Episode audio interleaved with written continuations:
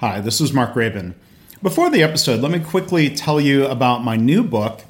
It's titled Measures of Success. It's a book that will help you react less to your performance metrics, every up and down in those. It'll help you lead better, it'll help you improve more.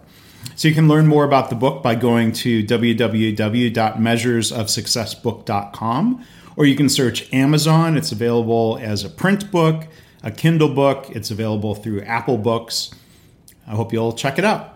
Hi, this is Mark Graban. If you like this podcast, you might realize I have a blog, leanblog.org. Did you also know that I have another podcast called Lean Blog Audio? And there I basically, occasionally, or as often as I can, I read audiobook style versions of blog posts. So you can go to leanblog.org slash audio or search in your favorite podcast place for Lean Blog Audio. I hope That'll give you something else uh, that's food for thought, something else to help you in your lean journey. Welcome to the Lean Blog Podcast. Visit our website at www.leanblog.org. Now, here's your host, Mark Graban. Hi, this is Mark Graban. Welcome to episode 158 of the podcast for September 28th, 2012. My guest today is Art Byrne. He is the author of the new book, the Lean Turnaround How Business Leaders Use Lean Principles to Create Value and Transform Their Company. I think Art is very well known in the Lean community for his very successful run as the CEO of Wiremold, having previously worked at companies including GE and Danaher. And he's currently the operating partner at the private equity firm JW Childs Associates. So, in this podcast, we're going to be talking about a number of things from Art's CEO perspective um, how to use operations improvement as a business strategy, why the CEO needs to be directly involved in lean transformation efforts, why stretch goals aren't demoralizing when you have the right leadership and culture in place, and many more topics, including the importance of why you need to um, not use lean to drive layoffs, why a no layoffs due to lean or no layoffs uh, commitment is a really important part of this process. So I hope you enjoy the podcast. If you go to leanblog.org slash 158, you can find um, some additional links to the book, uh, to some videos that are referenced in the podcast, other good stuff related to art and his work. So as always, I want to thank you for taking time to listen. Well, again, our guest is Art Byrne. Thanks for taking time to talk to us today, Art. Well, thanks, Mark, for having me on. I really appreciate it. So I was wondering if you can start off by you know giving kind of the brief um, background of, of your career, the companies um, that that you've been through. Um, most notably, you know, I think people would know you from Wiremold. Um, how that um, kind of led to the lean success that you had um, there at Wiremold. How those companies contributed to that. Right. Well, my first exposure to lean really started back in 1982, the beginning of 1982 my first general manager job at General Electric. Um, of course, it wasn't called lean then. It was uh, we, we knew it as just in time or quality circles or some other term. But um, basically, uh, we basically just started a, a Kanban system, and and uh, between myself and I was in the lighting business group at the time, running one of the businesses there, and one of the supplier companies that we had was also a, a group company. Uh, we started this Kanban system, and we you know we took my inventory from say 40 days down to around three, and my supplier uh, partner, uh, his business eliminated all the inventory. So net net for the group, the lighting business group, we probably went from 100 days down to three. But the surprising thing was that what happened after we did that that was interesting because our quality got better, our space got lower, our defects went down, our customer service was better, employees were happier, all kinds of things, and that's really what got me started and got me turned on to lean. And when I left GE and went to Danaher as a group executive, uh, then not too long after I was there, a guy that used to work for me uh, running one of my companies, George Koenigsaecker, and I came across uh, uh, the Shingijutsu company, which uh, a lot of people know of. Uh, Shingijutsu, of course, is, was was all a bunch of Toyota guys. They had all worked directly for Taiichi Ohno, and been implementing lean in the Toyota group companies uh, under Ohno. And he kind of pushed them out into the consulting world. And we were fortunate enough to come across them at a seminar and run in Hartford, Connecticut back in 1987. And we begged him to come and consult and work for us. And they said, you know, we're too old, it's too far away, we don't speak any English, and that kind of stuff. We basically said, yeah, but we have great steaks and lobsters, and we have golf. We have lots of great golf, and they like golf. So anyway, long story short, they started working uh, with us, and in fact, we were the first clients of Shingijutsu in the USA, and we were the only clients of Shingijutsu in the USA for about four years. Uh, we focused first on Jacobs Chuck and Jacobs Brake, which might be stories that people know a lot about. Got tremendous results there, and really learned how to run, you know, Kaizen events and how to do things the way that Toyota has always done them. And so, you know, they called themselves insultants, not consultants. So they were pretty tough on us. And, but you know, we were very open-minded and wanted to learn. And so we, whatever they, we decided early on, whatever they tell us to do, we're just going to do it, even if we think it's the craziest thing in the world. And a lot of times it was. And then from there, I, after I left Danaher, of course, I went to Wiremold as CEO, and we transformed Wiremold uh, over the course of about uh, nine and a half, ten years, uh, we took the uh, enterprise value up about 2,500 percent from what was only about 30 million when I got there. It was sort of a declining company to we sold it uh, a little less than 10 years later for 770 million. So that was a great story, and you know along the way I learned a lot. And since then, I last 10 years or so, I've been an operating partner with J.W. Childs Associates, which is a private equity firm, a middle market size. Uh, out of Boston, and so I've been transforming a number of our portfolio companies through lean as well. So that's kind of a little background on me. The key difference for me, I think, than most people that have been doing lean for a long time is that I've always done it from the effective position of a CEO. I mean, I, I started doing this during my first general manager job, so I've always looked at it um, from the CEO position and from the from a business point of view. What's the business implications of this. How do I improve my business? How do I improve what I'm doing with my customers? Uh, was really the the broad way of, that I always looked at this, and it's the way I think most people should look at it. So that's that's a sort of the, the quick Reader's Digest version of sort of my background on this. Yeah, and you've been involved. And we'll come back to this later on. You've also been involved in helping healthcare organizations, correct? Yeah, yes, I have. Uh, when Virginia Mason first got started uh, in the in the lean uh, approach. The first company they visited was Wiremold. They came, they brought 30 people from Seattle, Washington to Hartford, Connecticut. Spent a couple of days with us. We had a great time. Uh, we both learned a lot. Um, you know, and from there they've sort of gone on. I, I think they're probably the best. Uh, you know, the best at implementing lean in healthcare in the country. Uh, you know, some other good hospitals have done done it quite well as well, Theta Care and a few others. But but uh, Virginia Mason to me stands out. And then um, one of the local hospitals here in Hartford, St. Francis, I've actually you know spent a lot of time uh, conducting uh, lean Kaizen, Kaizen events at St. Francis as a kind of a volunteer free uh, free consultant, if you will.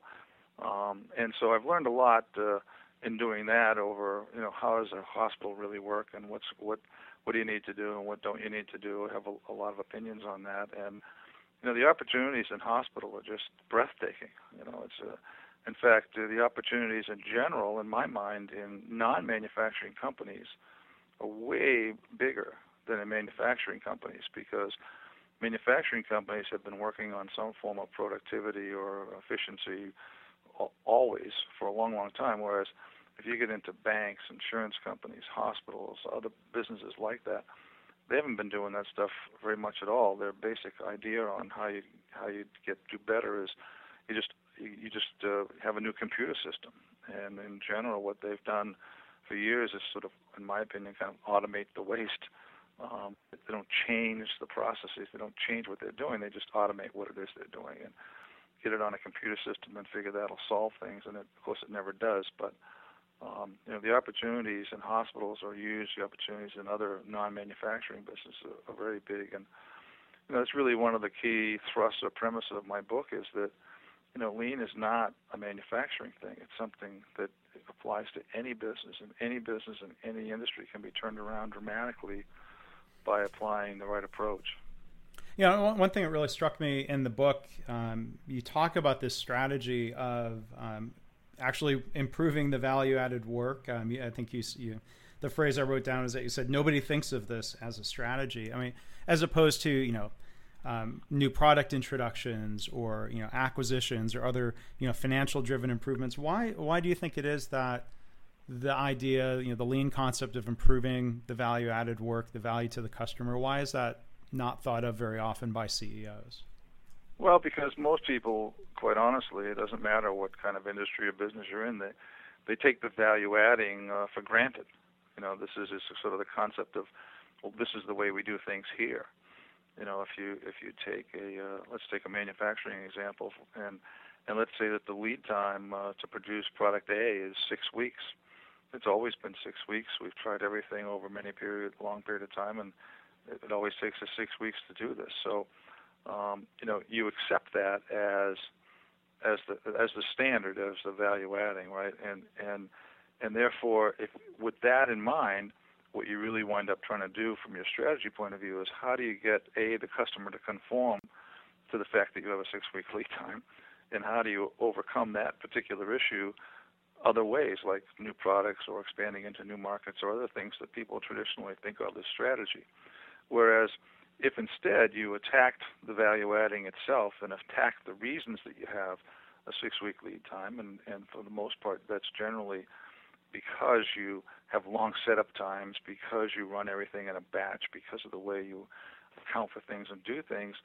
Uh, if you instead attack that, you could change the dynamic of, of what you're doing. You don't have to stop the strategic things that you're doing. You don't have to stop trying to grow your business and stop trying to get into new markets or all this other stuff. But if you went from a six week lead time to a two day lead time, all the other strategic things that you're doing now, uh, you, you're going to improve the ability to implement those things. You're going to have, you're going to give yourself a lot of other opportunities that you won't have if you take the value added for granting. I'll, I'll give you a quick example that happened to me years ago. I was on the board of directors of a jewelry manufacturing company down in North Miami Beach, Florida, and I can't even remember the name of the company at this point, but um, they asked me to come down and what did I think, and, and they were mostly making rings. It was gold and precious stones, that kind of thing, but they were selling to sort of the middle market, you know, J.C. Penney, Sears, Montgomery Wards, those kind of big customers. And when I went there, I said, "Well, how long does it take you to make a ring?" And they said, "Oh, it's it's eight weeks, and that that's the standard, of course, in the in the jewelry industry." And I found out later from asking other jewelry companies that I happened to bump into after that how long it took to make a ring, and every single one of them told me eight weeks. Well, I was only there about you know a few days or a week, and we and we set up a cell and we can do the whole thing in two days. So think about how dramatic that is. We changed the value adding from an eight-week lead time to a two-day lead time. Um, you know, your responsiveness to the customer, everything else changes when you do that. And so you know, when you ignore that or you accept that it takes eight weeks to do the value adding, you you limit your strategic horizons. And if you take the whole thing a step further, if that company or a company like that said, well, we need to go out and get a new manufacturing guy, you know, one of the specifications that they would put on their list would be he should have some jewelry manufacturing experience. And so any guy they're going to talk to, he already knows that it takes eight weeks to make a ring. And so, what are the chances that they're going to get to two days? Zero, pretty much. I mean, they're just going to stay at eight weeks and, and struggle with the mess that that entails. So, focusing on value adding opens up tremendous opportunities. Well, uh, that know, mindset you talked about of you know a variation of it's always been this way, therefore it must be. With you know, let's say customer lead times. You know, it reminds me of you know what the discussion you often have with uh, machine changeover times. So, well, it takes right. eight hours, uh, therefore right. it has to. Or maybe more importantly, in hospitals, you know, X percent of patients get infections. It's just bound to happen. Um, right. Uh, talk I mean uh, about the struggle of trying to help convince people that um, you know some you know that that higher level of performance, something closer to perfection, is is even possible. How do you? What, what's your experience in having that discussion? Well, I, I I think it's it's a very simple thing. If you think you can or you think you can't, you're going to be right. Think about that. If I think I can't eliminate infections in hospitals, and that's the premise I start with, I'm always going to be right about that. I never will eliminate them all. If, on the other hand, I'm determined to do that and I set my premise at zero infections, I at least have a shot at it, and, and I'm probably going to be successful over time. So it's you know people shut out the opportunities up front by deciding that this this is impossible. um, and and so they don't they don't do it. Um, and it's it's really as simple as that. And I think, you know, setting stretch goals for your organization to me, um, you know, t- shows your respect for the organization, shows the respect for what your people can do. Whereas most most people in management positions, however, when when I try and push them to stretch goals, they'll always say, "Oh well, we don't want to give people stretch goals that they don't think they can do, because that will discourage them and demoralize them." But you know, think think about somebody. Our our goal at Wiremold was a 50% reduction in defects every year. The guy who doesn't want to set a stretch goal, um, he's going to set a reduction in defects of 5% every year. So let's say that that guy beats his target. He, he beats it by double. He does 10% reduction in defects this year. Fantastic over his target. And we miss ours. Our, our average at Wiremold was sort of like a 42% reduction in defects over a long period of time. And you have to say, well, wait a minute. You miss, I missed my goal. He beat his goal, but I'm going to kill the guy, right? I'm going to kill him because my goal was 50%, so I did 40% reduction in defects. His goal was five. He did 10. He's way behind my reduction in defect rate, just because he set out a low goal. He set out to to fail, really. Um, you know, it's it's kind of like if you if you wanted to reduce setup time um, in, in, in, a, in a factory or in a hospital operating room or whatever, and you said, I want to go from three hours to two hours, and the other guy said, I want to go from three hours to three minutes. Well, the, well, the guy who sets the three minute target and gets there, he's going to kill the other guy over time. It's just, you know, it's what do you, what's your ambition? What are you trying to do? No, I, I think if you look at it always from a business point of view, you know, what you're really trying to do for your business is, you know, you're trying to deliver more value to your customer than your competitor can. And over time, that's what's going to improve the value of your organization and the value for all your stakeholders and your employees. Everything's going to improve if you do that. I, I always like to use the phrase uh, productivity equals wealth. And that's true historically that's true for companies or countries or whatever. I mean, think about the Industrial Revolution. Think about why the United States is such a powerful nation. It's really because we've had tremendous productivity gains in, in all kinds of areas over a very long period of time. You know, and so when you look at that, you know, lean and the, the philosophy of lean and the tools of lean is probably the greatest uh, wealth creator of all time. It's just that we get it twisted around and we think of it as a bunch of tools, not as something that will allow me to deliver better value to my customer. We just think of it as, well, I want to do it because I can cut my head count, or I want to do it because I can cut my setup time, or I can I can reduce my inventory, or something like that. I mean, we're not looking at it as a business thing most of the time. Mm-hmm. I think that's a tragedy, really. And um, you, you, talk about um, getting pretty deeply involved in, in your experience as a CEO of, of getting into um, you know the details of Kaizen events for setup reduction for machines. Um, right. Is when you give that advice to other CEOs to get involved at that level of detail, um, is, it is it? I'm curious to hear how you describe it to, um, to you know trying to convince those CEOs why they should do it, other than increasing the value of their organization and meeting customer needs. Is it about learning? The details of lean? Is it about providing that leadership of those points you're talking about of you know not allowing stretch goals to be demoralizing because you didn't quite get there? What what are the the, the things when you say a leader? The CEO can't just write a memo. Um, what, right. what, are, what are those aspects of getting involved that deeply? Well, I, I think that you know to be successful at making a lean transformation, if you will, or lean turnaround, um, you know, you have to have, to me, you have to have sort of three things present to start with. First of all, you have to see lean as your strategy. It's not a bunch of tools, it's strategic. It's a very strategic thing, and you have to see it that way and understand that that's what you're trying to do.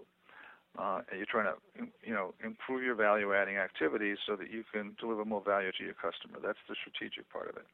The second thing you need to needs to be present is that the the leader, the CEO, or plant manager, or division manager, or hospital manager, or whoever, they they have to lead it in an out front, hands-on way.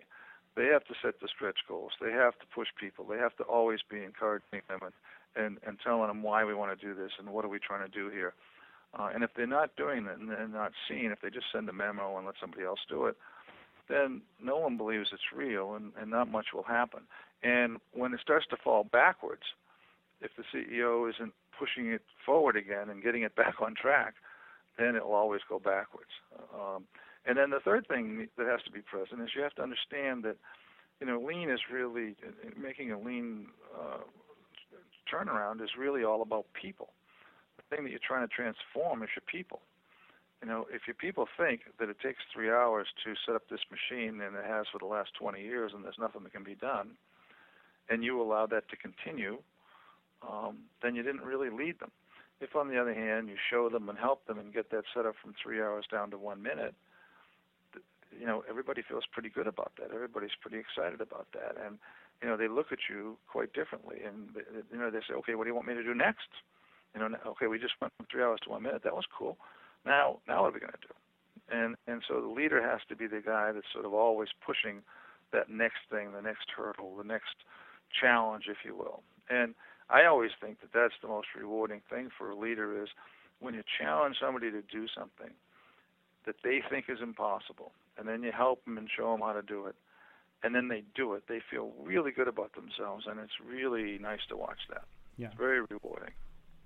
And then when you talk about you know the the taking care of people or, or focusing on people, um, you talked about the wealth being created by productivity, and um, I, am trying to remember if this was uh, Wiremold you were writing about. Um, some of the things that were done to share that wealth with the employees. Can right. Well, we right? we we tried to share that a couple of ways. We had we we had a, a profit sharing plan that everybody participated in on an equalized basis uh, for the short term. And then we really encouraged all of our employees to be in the 401k plan because in the 401k plan we matched their contribution with company stock. So that was sort of their long-term plan, if you will. And we were we weren't a public company at the time; we were private. But you know, at the end of the day, when we got this huge gain in in uh, enterprise value, the nice thing was is that the employees through the 401k plan were the biggest shareholder, and therefore they shared in the most the, the biggest share of the wealth that was created, which is exactly what we intended. Uh, but you know, w- when you get everybody participating, everybody giving ideas, and everybody partic- you know, gaining from from what you're doing, uh, you know, it, it, it kind of multiplies. It's sort of most companies, you know, all their ideas and key things they're going to do are going to come from maybe the top 20 or 30 people. But if you got 1,500 employees and you can tap into the brains of all 1,500, then again, you're going to multiply what you can do. And so understanding that and understanding that as you make a lean transformation, the best ideas on how to improve the value adding will always come from the people that are doing the work. and if you listen to that and implement that, you're going to be able to go further and faster. But most people seem to miss that stuff somehow. Yeah. Well, and was there also um, an explicit some some form of a no layoffs commitment that was made? Right. We we, it's it's hard to do kaizen if you don't have a you know a no layoff promise uh, as a result of the kaizen. In other words, if I do a kaizen this week and I can go from ten people down to three to do the same work, um, and plus I can shorten the space and lead time and inventory and a bunch of other things. But say I go from ten people to three, and my first action next week is to lay the seven people off that I don't need anymore. And then the week after, I want to do another Kaizen. What do you think? What kind of cooperation do you think I'm going to get from anybody? So, I mean, it just uh, most of this stuff is just common sense, and that that's something that makes common sense. Yeah. Um, one other thing you you wrote about. This comes back again, I think, to people in leadership, creating a culture where it's okay to fail in, in the context of trying to do Kaizen. Can you talk about that a little bit? Yeah. Well, I, I think, you know, you, you always learn from from trying to do things. And one of my Japanese uh, senseis used to always tell me, he said, Byrne-san, if you don't try something, no knowledge can visit you.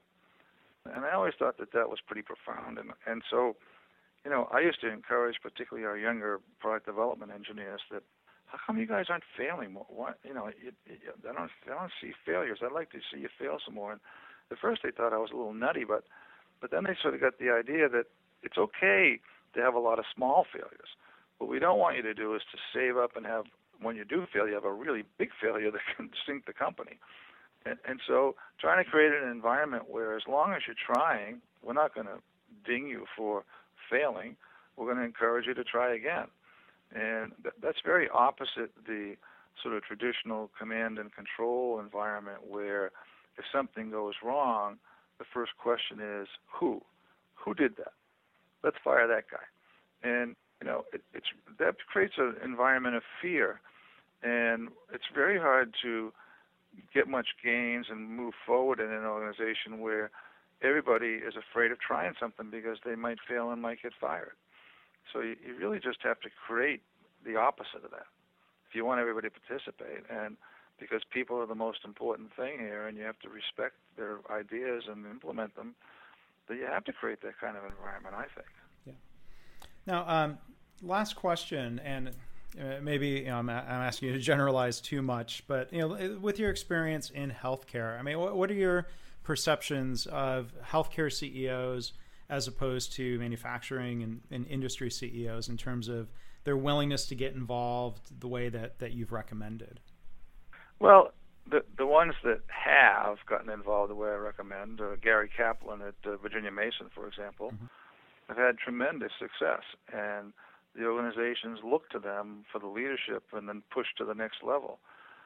Other other CEOs are just like a lot of the manufacturing CEOs, whereas, okay, yeah, well, this sounds like a good idea, but you know, I'm just so busy. I can't be doing that stuff. I'm I'm too busy. I I I have to delegate this stuff. And you know, it's really hard to get CEOs in healthcare or non-healthcare involved. But healthcare has you know has tremendous opportunities. I you know it's I, I, when so in almost every Kaizen I've ever done in the hospital, I get the team together the first day and they say we're going to work on this particular problem, and I say okay now let's go through and and let, tell me what's the biggest issue you have here. And almost 100% of the time, all the hands go up and they say, it's the doctors.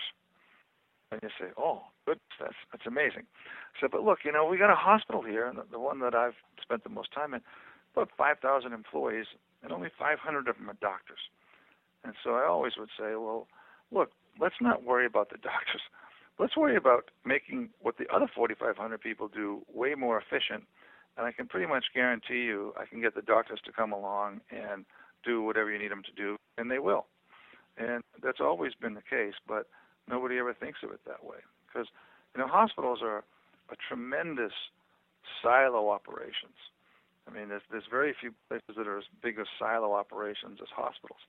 And if you don't have leadership to try and change that, it's very difficult to do.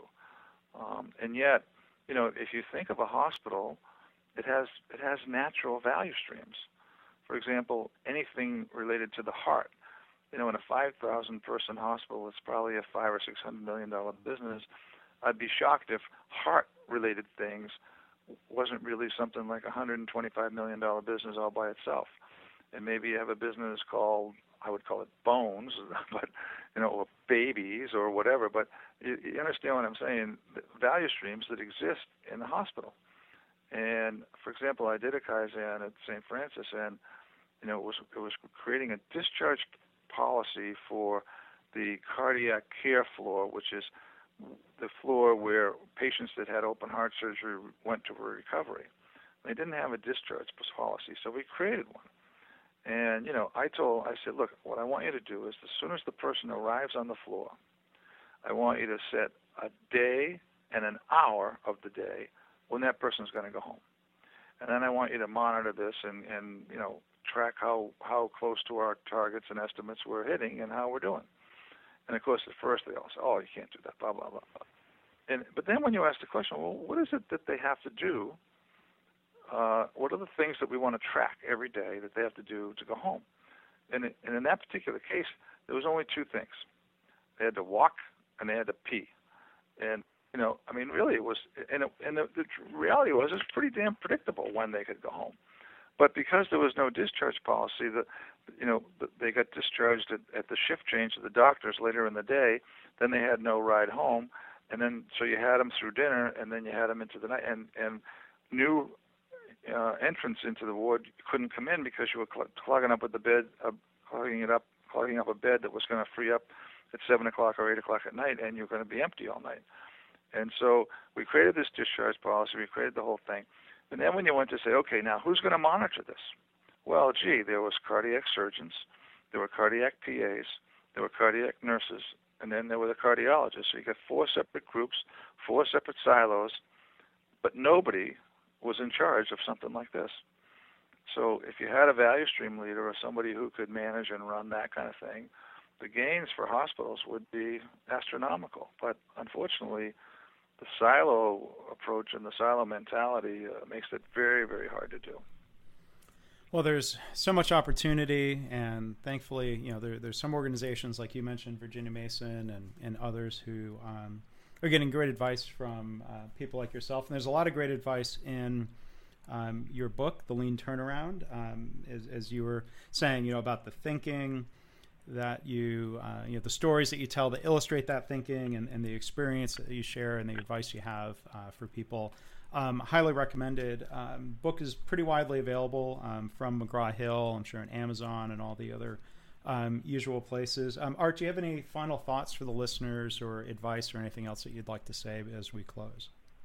Um, well, my only thought or hope, and the reason I wrote the book in the first place, is that I was trying to provide a roadmap for people to be able to make a lean turnaround, to improve the business dramatically uh, by following the steps that we outline in the book. And uh, you know, if I can get you know another 100, 200 people to have a really great success, that would be the the satisfaction for me because I just see us. Uh, you know, lean's been around a long time. A lot of companies have tried, et cetera, et cetera, et cetera. But the number that are really successful have really done this the right way and have looked at it as a strategy and a business thing, not as a bunch of tools is quite limited, I think. And so I, I'm just trying to add to the pile and hope that more and more people can understand what this is all about and, and what what huge opportunities that they have uh, from doing it. You know, if you just look at Wiremold increasing its uh, its enterprise value by 2,500 percent over 10 years, and you know, if you if you told a CEO that if you followed this approach, you could do the same thing, and he and he said, well, I'm not really interested. I'm pretty busy right now you know, and to me, it, it, he's in the wrong job. Why is he in that job? What's he doing? And so all I'm trying to do with the book and, and all is to sort of pass on. I've been doing this from the CEO position for over 30 years. I've learned a lot, and I was just trying to pass on the knowledge uh, uh, that I've gained so that hopefully some other people can be successful. Yeah, well, and thank you for doing that. Um, thank you for uh, writing the book and for taking time to tell just a little bit about it here on the podcast. I really appreciate it, Art. Okay, well, thank you for having me, and uh, take care. All right, thanks. Bye bye. Thanks for listening. This has been the Lean Blog Podcast. For lean news and commentary updated daily, visit www.leanblog.org.